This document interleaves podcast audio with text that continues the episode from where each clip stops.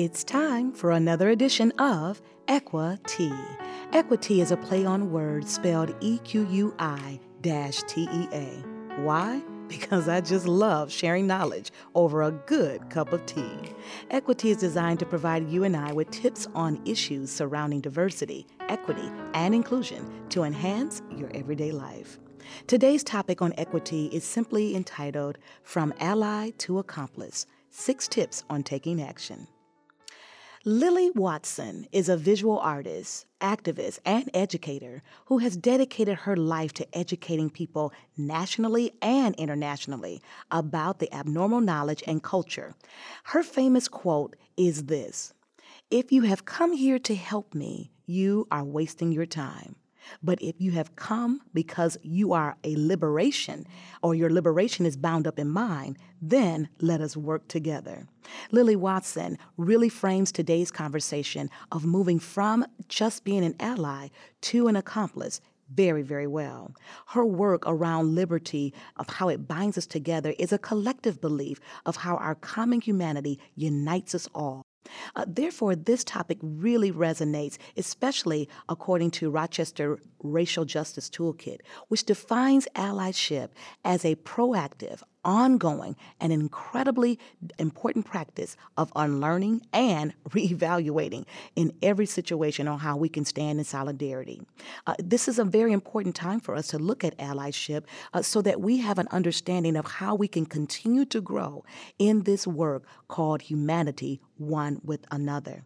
So, what is it about being an accomplice that's different than being an ally? For an ally, it is about making sure that you are speaking up and standing out, whereas accomplice serves as a disruptor to the status quo. You see the difference there? And especially with being an accomplice, it focuses on addressing oppressive behaviors and systematic issues. Historically, we can see this during the Freedom Rides of the summer of 1961, where we had a multi group of individuals from various backgrounds coming together and taking a stand in the southern states to protest and do it in a nonviolent way. This is a great example of what it looks like to go from being an ally to being an accomplice. But I want to give you these six tips before we go today so that we can all walk boldly into accomplishment. Number one, Go beyond rhetoric. It's okay to put on paper and even to say verbally what you will do to stand up for some other groups that are different than yours or that are being marginalized. But remember, being an accomplice is taking action. Number two, recognize and understand your privilege. Privilege is defined as having any advantage that is unearned, exclusive, and socially conferred. Be sure that you are understanding what your privileges are and using them for the advantages on behalf of others. Number three, listen and do your own homework. Don't rely on marginalized communities to do the homework for you. To be an accomplice means you're going to have to listen as well as do your homework. The next one, number four, you must be open and willing to learn, which means you must be able to say, I don't know what I don't know.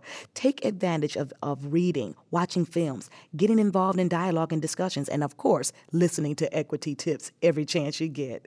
Uh, next, you got to also be willing to stand up and to also Speak out, but not over. Using your voice is very powerful, but don't allow your voice to overpower others. Next, use your privilege to advocate for the communities who you wish to support. And then finally, you'll also need to recognize that you'll make mistakes, but apologize and move forward. Everyone makes mistakes, and this is not the perfect work. It's about just doing the work. I hope these tips is helping you and I to understand the importance of being an ally, but even more important, being an accomplice. I want to thank you for listening and taking a sip today of tea. That's equity, that is. This episode today was entitled From Ally to Accomplice. We hope you will join us next time for another edition of EquiTea. Why? Because I just love sharing knowledge over a good cup of tea. We'll see you next time.